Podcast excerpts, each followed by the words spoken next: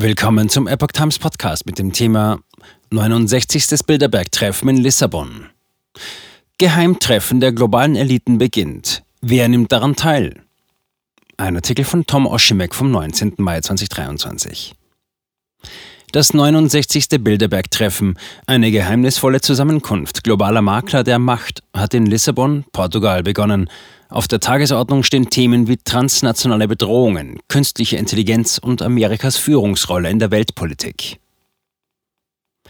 Das diesjährige Treffen, das jüngste in einer Reihe, die 1954 begann, verwischt weiterhin die Grenzen zwischen offener Diplomatie und clandestinen Elitentum, wenn politische Führer, Wirtschaftsbosse, Medienbarone und Finanzmagnaten in vertraulichen Begegnungen aufeinandertreffen. Zitat es ist eine wirklich hochkarätige Liste, die sich stark auf den Russland-Ukraine-Konflikt und die Zukunft der NATO bezieht, erklärte der Journalist Charlie Skelton, der aus Lissabon über die diesjährige Veranstaltung berichtet, gegenüber The Epoch Times in einer E-Mail. Wie üblich bleiben die Einzelheiten der Gespräche aufgrund der Chatham House Rule im Dunkeln. Es ist ein Protokoll, das den Teilnehmern die Verwendung der aus den Gesprächen gewonnenen Informationen freistellt, aber die Identifizierung der Redner oder Teilnehmer verbietet, um Anonymität zu gewährleisten. Zitat, dank des privaten Charakters des Treffens nahmen die Teilnehmer als Einzelpersonen und nicht in offizieller Funktion daran teil und sind daher nicht an die Konventionen ihres Amtes oder an vorher vereinbarte Positionen gebunden, heißt es in einer Pressemitteilung auf bilderbergmeetings.org. Zu den wichtigsten Themen, die diskutiert werden sollen, gehören künstliche Intelligenz, das Bankensystem, die Energiewende sowie Industriepolitik und Handel. Weitere thematische Schwerpunkte sind die geopolitische Landschaft Europas, Chinas, Indiens, Russlands und der Ukraine sowie die NATO und die globale Führungsrolle der USA.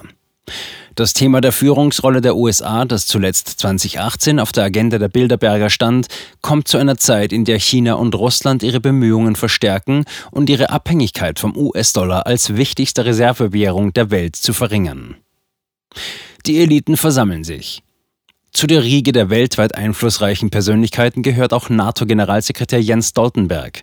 Angesichts des Krieges in der Ukraine, dessen Ende nicht absehbar ist, steht die Dynamik der globalen Sicherheitszusammenarbeit im Mittelpunkt. Weitere sicherheitspolitische Vertreter sind Avril Haines, Direktorin des US-Geheimdienstes, und Thomas Wright, leitender Direktor für strategische Planung im amerikanischen Nationalen Sicherheitsrat. Auch an führenden Politikern mangelt es nicht, darunter Roberta Metsola, Präsidentin des Europäischen Parlaments, Mark Rutte, Ministerpräsident der Niederlande und Finnlands scheidende Ministerpräsidentin Sanna Marin, die die Wahl verloren hat, aber bis zur Bildung eines neuen Kabinetts als Teil einer geschäftsführenden Regierung weiter im Amt ist.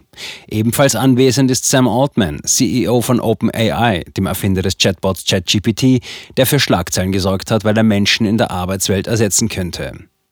Zu den weiteren prominenten Vertretern aus dem Bereich Technologie gehören Satya Nadella, CEO von Microsoft, Alex Karp, CEO von Palantir Technologies und der ehemalige Google-CEO Eric Schmidt. Neben Albert Burla, CEO von Pfizer, stehen Thiel Capital Gründer Peter Thiel und John Waldron, Präsident von Goldman Sachs, auf der Teilnehmerliste. Aus Deutschland kommen sieben Teilnehmer, unter ihnen der grünen Politiker Anton Hofreiter, MdB und Vorsitzender des Ausschusses für europäische Angelegenheiten, Matthias Döpfner, Vorsitzender der Axel Springer SE und Paul Achleitner, bis 2022 Aufsichtsratsvorsitzender der Deutschen Bank. Weitere Besucher sind Didier Reinders, EU-Kommissar für Justiz, Alexander Schallenberg, Österreichs Minister für europäische und internationale Angelegenheiten und der ukrainische Außenminister Dmytro Kuleba. Weltpolitik hinter verschlossenen Türen. Kuleba hat sich an vorderster Front für eine stärkere Unterstützung der Ukraine durch den Westen in ihrem Konflikt mit Russland eingesetzt. Kürzlich nahm er an einem Treffen von 27 Außenministern der Europäischen Union teil, wo er die Bereitstellung von Artilleriemunition mit großer Reichweite und die Aufnahme von Gesprächen über einen möglichen Beitritt der Ukraine zur EU forderte.